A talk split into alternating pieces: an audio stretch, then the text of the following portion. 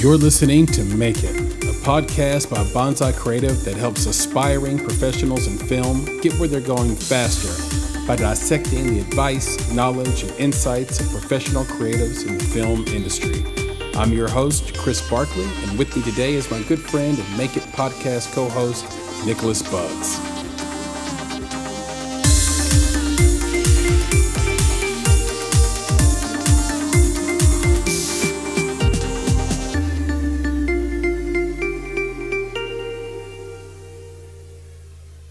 Hello, hello, Chris here with another episode of the Make It podcast.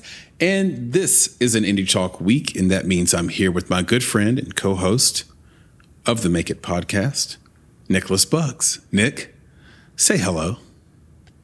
Hello, hello, hello. And uh, my friend Chris, it's not just me who's here with you today. I, I wanted to let you know that my friend John Barr, is hanging out with me as well. And if you're not familiar mm. with my friend, uh, yes, uh, this is a blended Scotch whiskey, reserve blend. So uh, yeah, it's Nick Bugs, and you've got John Barr as well. Oh man, I, I wish that I were drinking something with you right now. I just had some of this um, Four Sigmatic lion's mane mushroom elixir, which I drink as if it's a tea. So I'll just I'll just pop the powder in a mug, hot water over the top, and then I'll kind of let it just steep for a little bit, and then I'll get that. And I've actually seen medicinal effects of both uh, bourbon, scotch, and tea. So is, I, th- I, think either way, we're, we're, we're, we're in a good place. But yeah, man. But I didn't fancy you as a scotch drinker. I used to drink uh, Macallan back in the day. Yeah, yeah, I know that one. Yep and then and then I, I haven't had scotch in a long time and i think it's because of the sort of marketing machine and influence of both bourbon and tequila. And then all of a sudden overwhelmed by them? Overwhelmed by it. and so everyone wants to drink you know the latest bourbon right? They no one no one says hey pour me a scotch anymore and they're not that foreign of drinks. Like it's kind of a, they're kind of in the same world. But now people come to your house and they want to see your bourbon collection. And uh, the latest bourbon I've had is um, the Southern Revival bourbon, sorghum, and it's uh, incredible. It's it's so different. It's it's really unique. Uh, I know that every now and then, Nick, I will give these bourbon, bourbon and, and, tequila recommendations uh, on this podcast. But yeah, go check out the revival. They have a couple of different flavors and, and styles of of bourbon and whiskey, and so far all of them are great. Slightly sweet, um, but not not super sweet, uh, but full bodied. You know, really, really good stuff. Um, highly highly recommended. And you, I guess, are recommending the John Barr Scotch. Indeed. Indeed, it's uh, very, very smooth, my friend. You know, smooth like this podcast. So, you know, we got to roll with the John Barr. Are you getting like? Are you getting notes of bark and, See, and soil? Are you getting? Are you yeah. getting? Are you getting notes of uh, of uh, you know, plastic soda can, a yeah, bottle, right. uh, cherry. yeah, none of that. None of that, my friend. None of that. no, no, no. We have a we have friends that do this. They they follow the bourbon blogs and and they talk in this. They talk about bourbon in this way. Uh, taste. Uh, I, I taste cinnamon stick and chemicals. but only on its nose. But right, right. They're, they're, drink, they're, drink, they're, drinking the wrong thing, my friend. Its foundational you know, they, they roots are chocolate up. and yeah, uh, smashed smashed blackberries. Right, right, sure. Okay. Yeah. there's a lot. There's a yeah, lot. To, there's there's a lot to taste. And look, there's something to it because I used to have a friend named Craig. I went to Hawaii with him uh, back in the day, and he had just gone through a divorce, so he was drinking like a fish, and he was a he had went to go try to be a sommelier, uh, a master one at that, right? And so he had to be able to taste just with, like without looking like where the wine was from, what region, all that stuff, what type. And when I tell you he could taste it, he'd say, "No, okay, so tell me you taste the orange peel." I'm like, "I don't taste any. I just taste red wine. I don't taste anything." And then he's like, you know, your palate isn't refined. Which is like this cool thing you can say to anybody, right? Like you can, Yeah, whatever. like, Yeah, whatever. like, do you follow this line of logic? No, I don't. I don't follow. Mm, you're not there yet, bro. right. Yeah. Step up your game. Yeah, Wait. wake up, wake up. You've been asleep too long. wake up. Right. You know, quit being a sheeple and come with me. Right. That's what people can always. People can always like if you don't get a point, then people can always shame you uh, about not being woke enough to understand like that you should be tasting like blueberry or, or like black currants or that you should understand this concept. And one of those things is diversity equity inclusion right now which is a hot topic and something we want to talk about today. And as uh, and look, we're two black guys that have a film company, a boutique film company, and run a podcast. And I don't think that's very common. Uh, and, and so we should be affected by diversity, equity, inclusion. And I think we are affected by it on a daily basis. And we should have a POV on it. But I don't think it's the POV, Nick, that, that everyone would assume that we would have. Uh, and so we want to talk about that today a little bit because it's in the news, in the film news, in the film world, especially around the Golden Globes and their their HFPA and these 90 journalists that that uh, are all white and pick the nominees and the winners every year. So why don't we hop into this deep and varied and juicy subject of not red wine and scotch and bourbon notes, but of the notes and flavors and undercurrents of diversity, equity, and inclusion, Nick. You talking about uh, the darker the berry, The sweeter the the juice. juice. yeah, well, you know, getting back to what you said about the HFPA. Now, I don't know that they're uh, all white, but I I will say that one of the comments that was made during the Golden Globes is that there are no black people on that um, that judging panel of of journalists, and you know that was a it was a hot topic. You know, again, they're they're judging you know which films should get the awards, and yet you know none of them have this perspective. You know, from you could say an African American uh, an African American perspective uh, to be able to vote on, you know, from their again from that perspective, from that lens, on what might be a great film, a great performance, a great whatever, what have you. And you know what really struck me about it, you know, because again we we talk indie, right? We talk Hollywood sometimes, but we talk Hollywood so we can get back to what we know and what we love is, and, and that's the indie world. Right. I thought about this right now. It's like, okay, there's a lot of talk about it. People are making jokes about it. There was a Times investigation into the HFPA and their diversity and inclusion, and the HFPA has gone out and hired a diversity consultant and and hired a law firm to help them with, you know, exclusionary practices. Like this is legit. Like it's not a it's not like a small thing, right? It's like they're doing all this stuff. At least they're presenting like they're doing it. But anyway, it's a it's a big conversation. So I thought about okay, how does that work in indie film? Right? So not just the judging of things at you know award shows and things like that because the indie world doesn't really have that you know beyond uh, the film festival world. But you know just thinking about a film crew like how does that translate? Because you know you and i have told i don't know countless people and we've said it on the podcast like our whole motto is like no mercenaries. You know Right. we're not messing with people who aren't messing with us. Like it's not about the film it's about us. It's about relationships. You want to work with people who not just you know who aren't just interested in a project or a product or a payday. You want to work with people who are interested in you right and want you to be successful. So if that's the case right if other indie filmmakers are in the same boat and you're like you know no mercenaries then you know let's say i hang out you know in the black community and i've got a lot of black friends.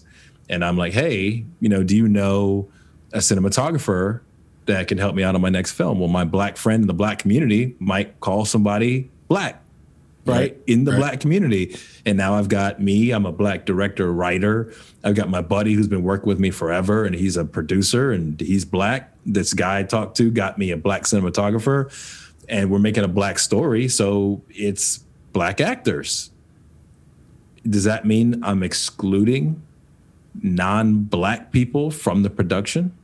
Mm-hmm. I wouldn't say so. But in the world that we're living in today, could someone point the finger at me now and say that I'm not being inclusive of other folks because I didn't offer the opportunity to someone who was not black? Yeah, it's it's an interesting it's an interesting problem to, to dig into, and I want to dig into it a little bit because right now, and, and I I will say full disclosure, I've done some work in um, DEI, and I continue to do that. Um, Diversity, so- so- equity, and, and inclusion. over the last yeah, year, and those those get coupled together. But the issue at the Golden Globes is really one of of the I, right? So the inclusivity part of that, um, you could you could argue the diversity part, obviously as well. Um, and and you could argue a little bit of the equity part, but it's like here's the thing: if if you have, um, if you have a group that doesn't have any people of color on it, or no black people, let's say, then you could argue that black people didn't get any equity uh, due to the lack of diversity. And so, therefore, they weren't included, you know, in the Golden Globes. So you could you, you could level it up, but but I do think you have to kind of separate them to figure out where the root problem lies, because um, this is where the Academy gets a little bit better than the Golden Globes, right? Because the Academy will send out screeners to people who work in Hollywood of, and, and so if you're working in Hollywood, you're going to be able to vote uh, for the best film. And the reason that works a little better is because artists hate being in this space. Uh, artists want to make great art. They're trying to express something in this specific way that only they can express it. And that has nothing to do with the politics and the zeitgeist of the times. Um, so when they have to be pulled out of this world to think about the financing of the film, which they have to think about, but it's not something they enjoy, right? We know that for a fact. Uh, when they have to be pulled out to think about the branding and marketing, right? We deal with that on a regular basis, Nick. It's outside Yeah, of their sure. sc- scope of what they want, uh, the, the, the zone they want to be in to create the best possible art. And now they have to think outside the box, right? To think about you know how to deal with the political uh, and social movements and, and changes of the times uh, on on top of everything else. I'm reminded of of having a meeting with a director years ago, right at the peak of the Me Too movement, where you know his somewhat uh, underthought suggestion is, um, you know, do I do I ever hire another woman in the crew again, like just to avoid the trouble of it? And it's kind of this ham-fisted, silly response.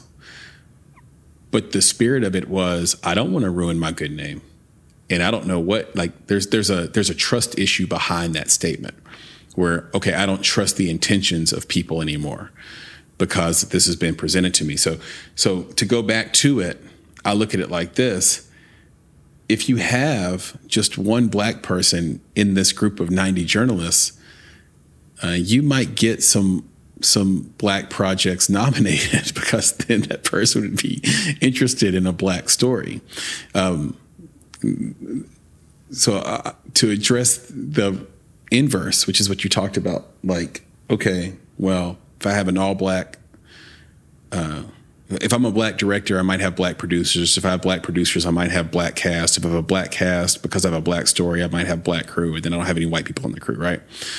Well, this this reminds me of of the the claim that that black people can't be racist because we don't have a position of power in society that would allow us to be racist uh, against the majority group.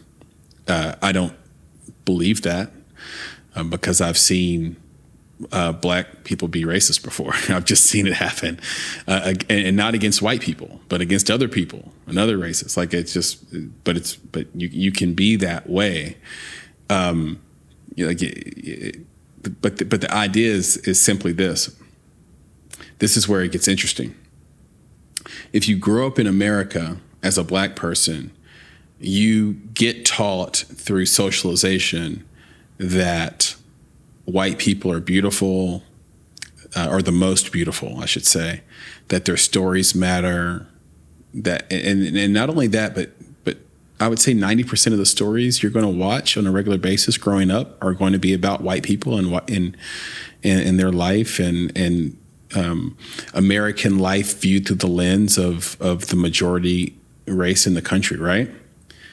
So, if you were a black person uh, in the Golden Globes, for for example, right? So let's say you were, let's say the Golden Globes of the 90 journalists, they they changed it where 40 of them were black.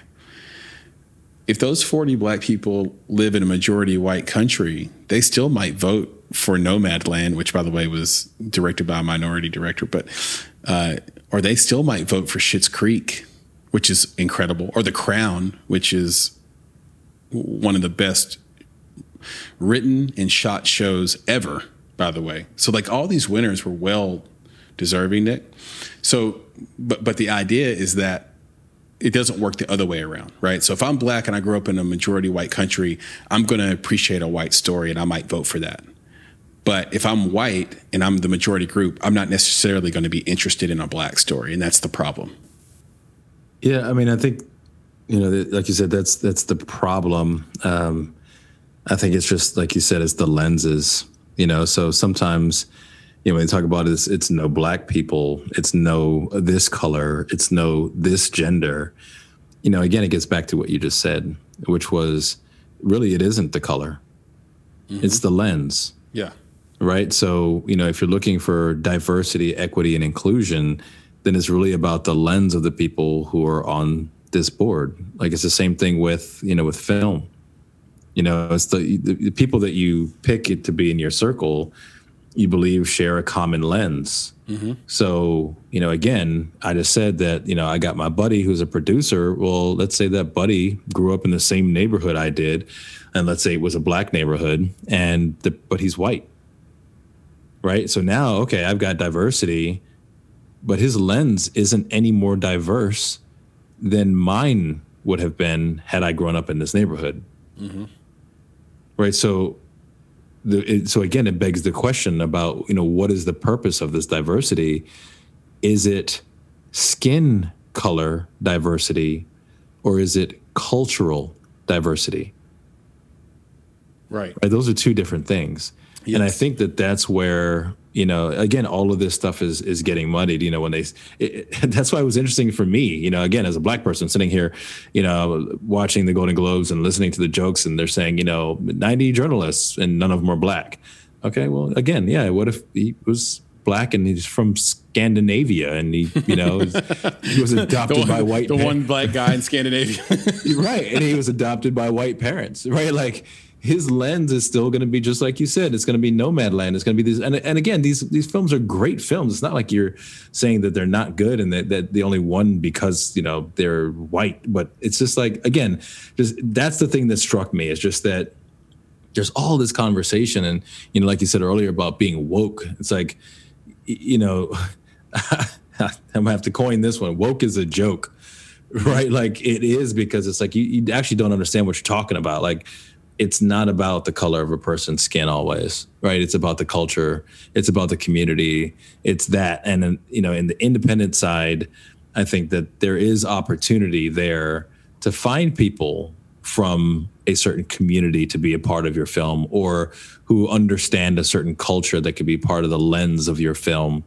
Um, but again to just you know seek people out or even the opposite forget seeking people out to point the finger you know, at filmmakers uh, because it appears as though they lack inclusion.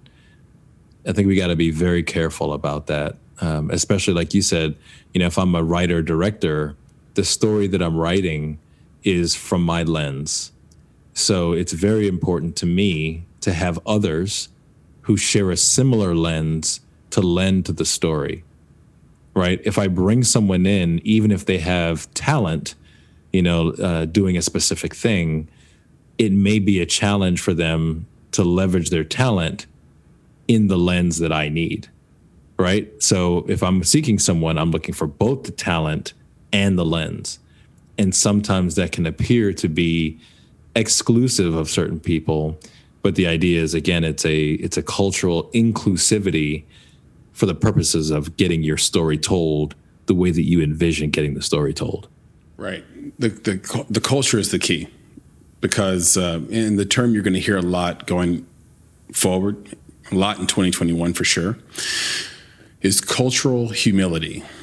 And that is going to replace other terms that we use. So in the DEI world, cultural humility is going to be the new concept. And the idea is, is that you mentioned the idea that a black person could live in Scandinavia but was adopted. Well, that person you need to have you don't need to have the culture shock that could put that person back on their heels because they didn't sound or look or act the way you expected a black person to act. That's critical. And i think about the question we asked emil gallardo uh, in our interview with him a few weeks ago. Hey you know you and your chinese i believe he's chinese um, co-writer wrote a movie that hbo picked up about a teacher who was black. So, but his thing was, well, you know, she won the job as a great act, actor, you know, but I could write the story because my mom was a teacher, not because I'm I have this background in being a minority like we didn't write this because we were minorities and we could understand how a minority might feel to be a teacher in this situation. I wrote it because my mom was a teacher, so I understand the world of teachers. And so right. with cultural humility, what you end up having is is is actually more inclusivity because you could have because it brings in a, a larger swath of of groups um, um, based on more factors than just race right? Because now it's like, okay, here's the culture. I grew up in the South, but I'm I grew up in the South as a biracial lesbian, let's say, right? So with cultural humility, you sit back and you wait for them to explain that culture to you. It's not an attack on you. It doesn't feel forced. Um, and I think it brings more people together because that's that's going to be the issue is is is when you make blanket statements like this, like you talked about, Nick, about you know, going after the filmmakers and, and putting them back on their heels for basically having a no mercenaries point of view, which is the best way to make art, right? You want to, we always emphasize this. Let's play games with people. Let's play long term games with long term players. That's, that's, that's been our POV, right? So you make something that's okay with somebody, make something again, it gets better, it gets better, it gets better.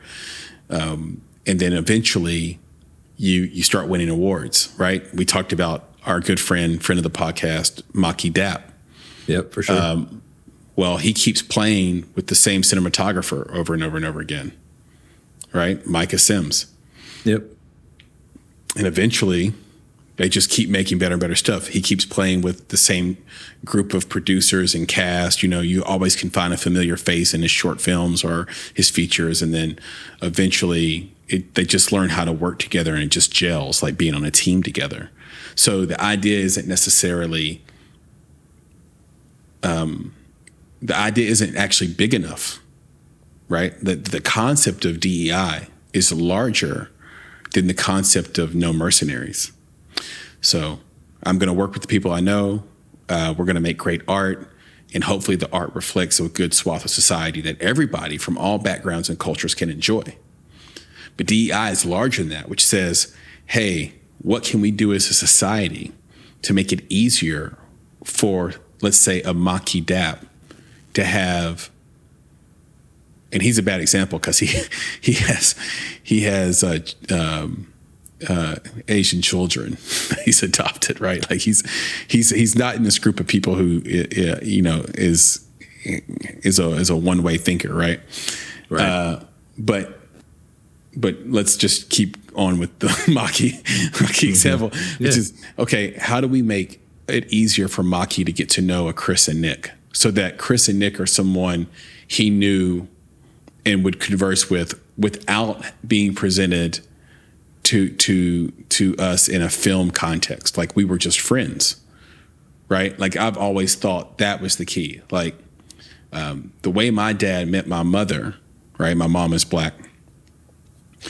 is he grew up in the military as an army brat. So he was around so many different kinds of people that he had no aversion to, you know, he lived in all these countries and all these states and people just became people. And so I've always believed in that too. And so it became, it's what you said, Nick. It's about culture, not about your skin. Cause so he, he was able to just walk up to my mom and have a conversation. Um, and, you know, do some slick shit like light her cigarette and stuff like that. So, you know, so stuff that used to turn people on, like right, yeah. Well, one day we'll do a podcast about that, like things that used to turn people on. Let me light your cigarette for you. Right. Uh, yeah. So, um, so that that's how he was able to do that. So how do we take that message and share it with everybody? How do we make it easier for a black person to walk up to a white person and and not let their race get in the way of their friendship? uh, in the early part of their friendship, right? That trust, that trust thing that happens, right? Like, I just want to be your friend. I don't care that you're white, but let's just let's find where we're common instead of where we're different. And I think a lot of the conversation, especially when there's an attack on filmmakers like this, the conversation is let's talk about how we're different instead of how we're alike. Yeah, and I think that you know, again, from the indie filmmaking perspective, there are opportunities to uh, you could say, uh, break down some of the walls that might have been created by, uh, you know, our parents, our grandparents. You know, so some of the walls that we don't even know exist. Uh, maybe there's a natural way to do that. Um, but like you said, the, the bigger conversation, the bigger play is just how does society manage these things? So it's not enforcing inclusion on a film set. It's about uh, enabling or promoting you know the sharing of um, diverse views and, and cultures before you even get to the film set right yes. it's like like us yes, being exactly. you know making friends yeah it's like us making friends at film festivals you know like that's an opportunity for that type of openness the type of discussion that sharing and and friendships to be forged so really it's it's all outside of that. So yeah, what opportunities can be created in the independent film, right? What they do in Hollywood, let them do that, right? right, because because them. Hollywood's a different beast, Nick. Because exactly. because the cast and crews they're so large, right? Like the credit on a film like Tenet has ten thousand names on it, and right. they're bound to be diverse and and I'll take something that you that you always say which is does anyone care if the gaffer was black well you know I, I or does anyone know right? Right. And and the answer is someone knows. Someone knows, someone cares, but the viewing public won't that won't show up on Twitter, right? Cuz we want to see we want to see the big names and the big opportunities given to black people and people of color in front of the camera or directly behind the camera, right? But the yeah. but the true issue is much larger than that. The true issue is, yeah, how do you get a black gaffer? How do you get more women writing in Hollywood, for example? Like, how do you, you know, this is the big problem where the, the, like the general sort of woke part of society, quote unquote, they don't see, that's not the focus. The focus is the big fish and the low hanging fruit. Let's grab that and just run with it. Yeah. And for me, it's just, I think, so if we, again, take it back to the indie film community, you know, I think really the opportunity is just to you know get these folks introduced to one another right get them to talk with one another uh, I think that there are some things that you know, Chris. You know, you and I have the, we're the idea engines. We probably just need to we just need to sit with this for a little while and say, hey, if we mix this group that's always together, right, with this group that's always together, let them make friends, right? Let them mingle, make friends, because otherwise they wouldn't have right? Mm-hmm. That's the idea. It's like we're not forcing you. We're not telling you have to work together. We just want you to have an opportunity to talk to one another, introduce yourselves, you know, potentially make friends. And then that should naturally, if done on a larger scale and if done continuously, will then naturally grow into the fact that, uh, or into an environment where these people are no longer mercenaries. Now yeah. they're friends yeah. Right. Like that's the idea. And it's again, it's not happening on a film set. That's not where you need to focus it. It's really it's a broader conversation. Yeah. It brings up just the the the largeness, uh, the largesse, if you will, of of the problem and and you're starting to see factions break off, right? Like there are certain people who say, "Hey, as a as a black person, I want you to first thing I want you to notice is that I'm black, so you can have a, the the cultural humility, like I said, to to um, walk up to me differently and and and be a little bit more um, conscientious in, in your approach to me. And then there's another faction where it's like I would hate for you to to view me as a color first. Like I want to be judged on the merit of like like there's this is something people have to understand. And and I don't know any black people that think differently than this when I pose it to them. Do you want a job because you're black? No, they every black person knows says no, no. I want a job because I was qualified because I'm good. I just want the opportunity to get the job. But please don't let me. We get embarrassed by that. All the black people I know that f- feel like that could be the case, completely embarrassed by the idea that oh, uh, you've taken pity on me. Like like I'm getting a job because of politics or because you had to, and and and so therefore at the very foundation of my work, uh, I will be um, put in a different category and, and, will not be able to rise within the organization or rise within the team because everyone will know that I didn't get here through my own merit and talent. And so nobody nobody wants that. So like I say, I would hate for someone to to, to view me as a as a color first or as a race first before they get to to know me uh, as a as a person. And you, you think about sort of the, the, the size of the and scope of the problem. Um, and there's a game society plays, and society plays this game all the time. And the game is let's talk about symptoms and not about the disease. So everything you hear about every day is always a symptom of, a symptom of, a symptom of. So the disease itself is foundational at, at, at the, the basis uh, base uh, camp of society where it's let's get diverse people in a room and find their commonalities. See, when you focus on the uh, the symptoms of a thing, you find you're, you're looking for the wrong thing. You're looking for you're looking for how to put the fire of the symptom out, and you do that by finding why you're different. And that's, I think, a, a fundamental lie in game that society tells over and over and over again. Yeah, and I think you know one one of the big things for me, the one of the reasons why I wanted to have this conversation with you is because you know this is like you said, it's bigger than um, the Golden Globes, right? It's it's bigger than any one film set.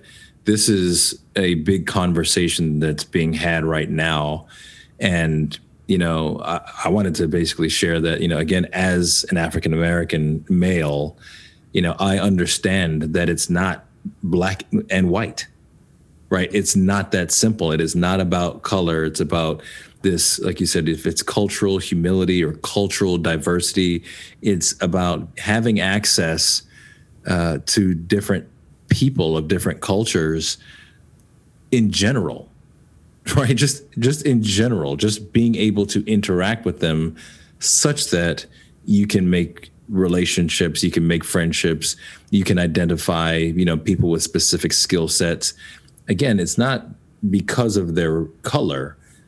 It's just a matter of getting access to a different set of people that for whatever reason there might have been cultural constructs built around you mm-hmm that you didn't even know existed.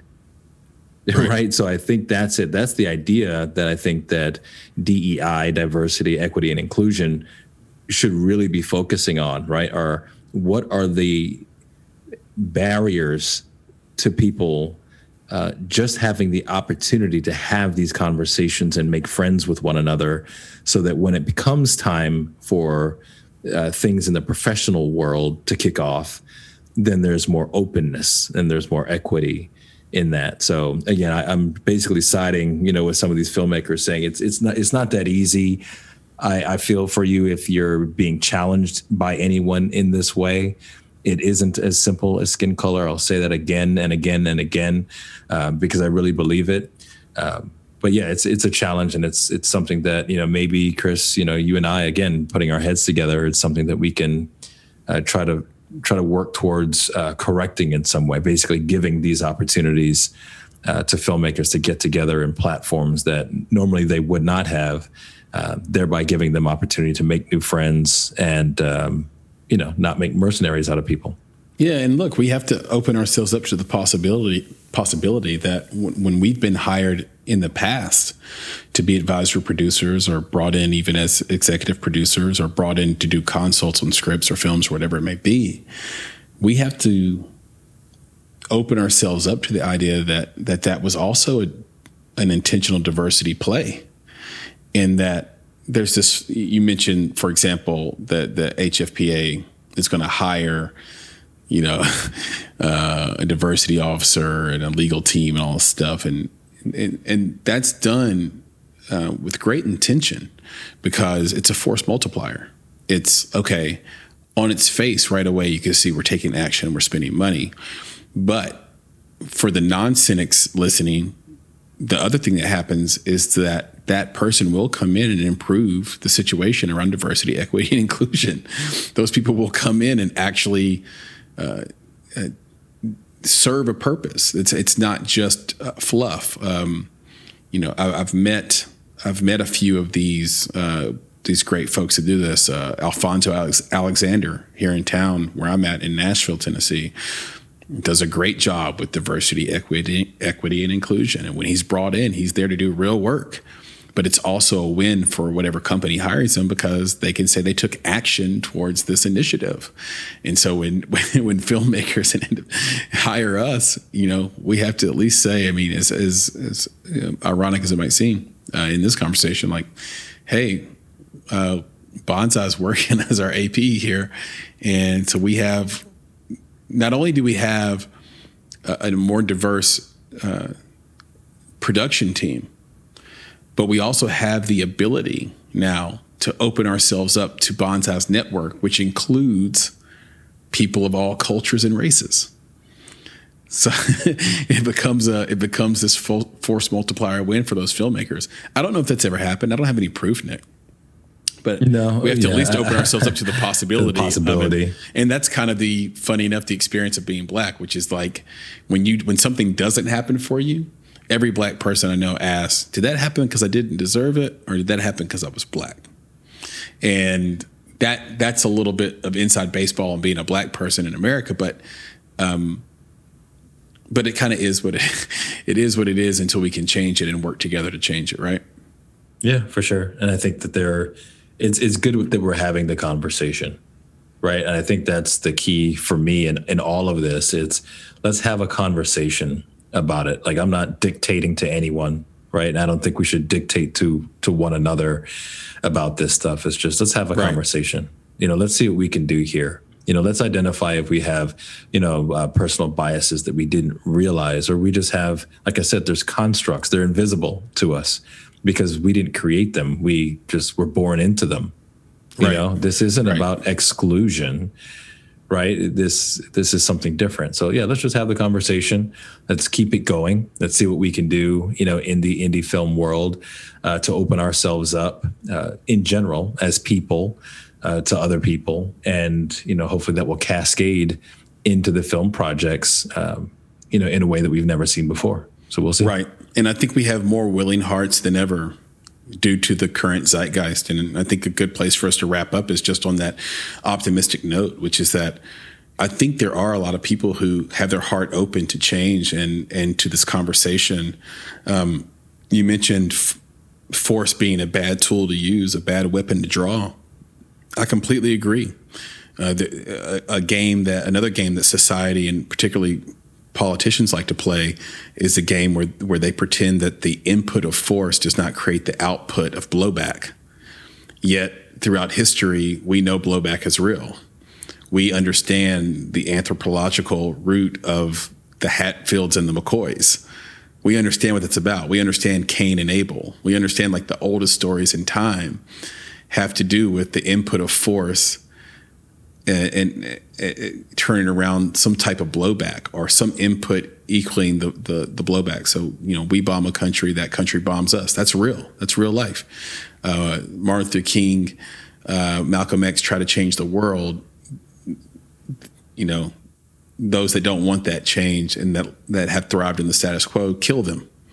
Right? We now know that Malcolm X was for sure assassinated by the FBI in in co- cooperation with in co- with cooperation from undercover police officers uh, in New York. So we understand it.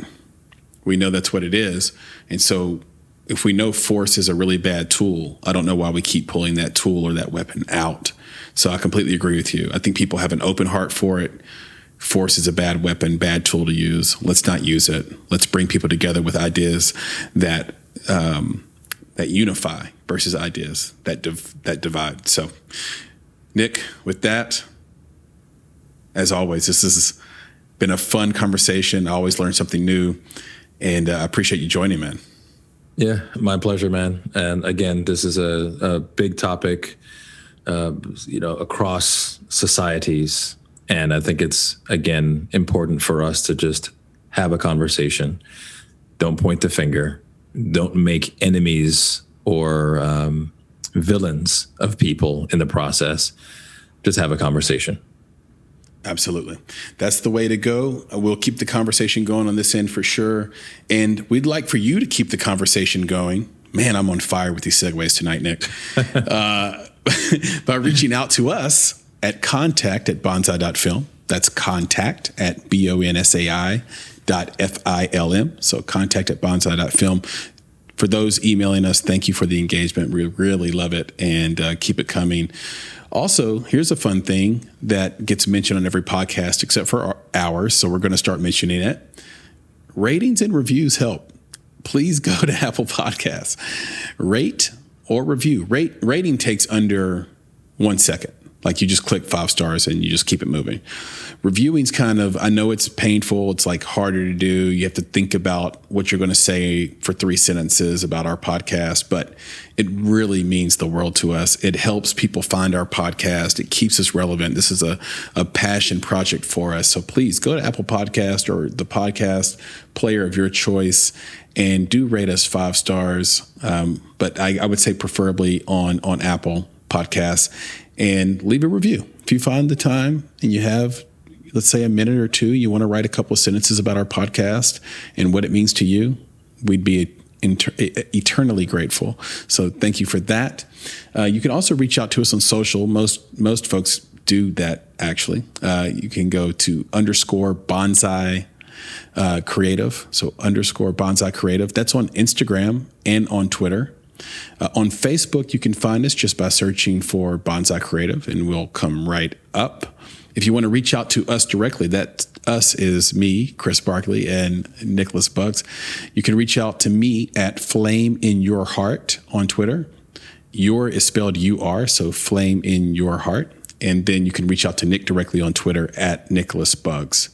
Nick, with that, please send us off with the credo. My pleasure. Be creative. Is that right? Be always. Is that right? No. what is it? Oh, John Barr. Oh, that's not right.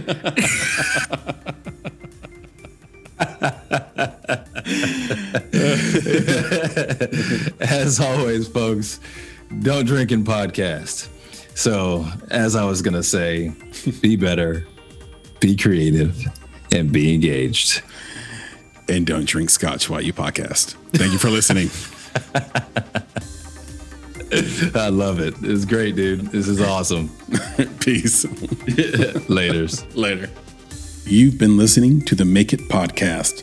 To find more information about this week's topics, including links to relevant blog posts, projects, and indie creatives, please visit our website at www.bonsai.film.